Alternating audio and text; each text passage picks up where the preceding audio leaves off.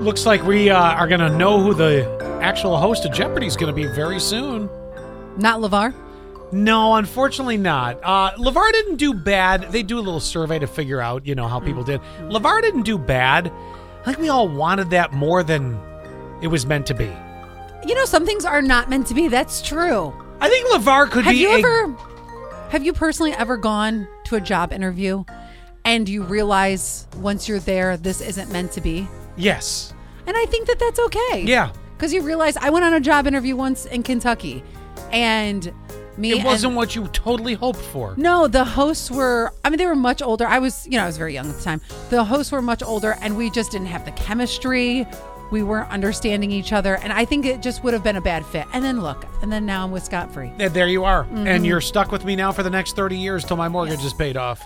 I have not purchased a magazine in a long time, but did you see Men's Health magazine? No, and I'll finish the Jeopardy thing in a minute. What about men's health? Oh, is there? Oh, I'm sorry. Yeah, who is it going to be? Oh, it looks as though, and I'm happy about this, it isn't going to be Ken Jennings, super douche Ken. It's Mike Richards, that producer guy that everybody fell in love with the week right after Alex's passing. And apparently he has actually hosted things before. All right, they're not huge things, but he was on the WB's high school reunion, the CW's uh, Beauty and the Geek, and he's reportedly in advanced negotiations to take over for Alex. It was meant to be. It was meant to be. And we all said he was good. We were all shocked. I think it'll take a while for us to get used to him. I don't think so. I think I don't think so. He was so well received in that first week that he did it that I think it'll it'll fall right in. I think people are getting sick of the guest hosts every week. Yeah, they want something steady. You want something steady. All right, now on to the magazine. You, men's Health. I haven't picked. I haven't even seen a Men's Health in a uh, in a store in forever. I'm just going to show you the the cover and then you tell everybody who it is, okay? Okay. All right. Here it comes. It's your dude. It's your boy. Who? Stabler? My gosh, he is in phenomenal shape. The angle they took the picture, he looks 30 years younger.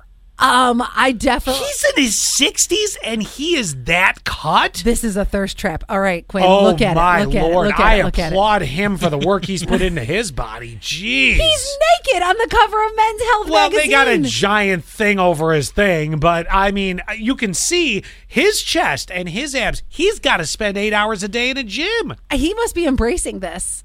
Oh, I would. I mean, first of all, I'm 50.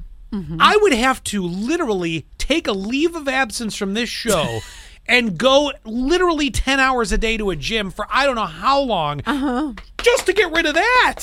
I gotta post this. I have to. Oh, he, you have to. He's he looks fantastic, and I and I applaud this because how old again is Stabler? I swear he's sixty. Sixty three. he's sixty. He's 60 he's itself. Exactly sixty. How many 60 year olds do you know that look as good as this guy does? I didn't recognize him at first. I Do really I did know not a recognize him. sixty-year-old that's that good looking? I will see. I will say that there is like on TikTok, it'll be what do they call them? There's these older guys on TikTok who come out, not just a silver fox, but who are are gaining their full potential later on in life. He looks fantastic. Yeah, he does. I, I that that wow, you just blew me away on that one.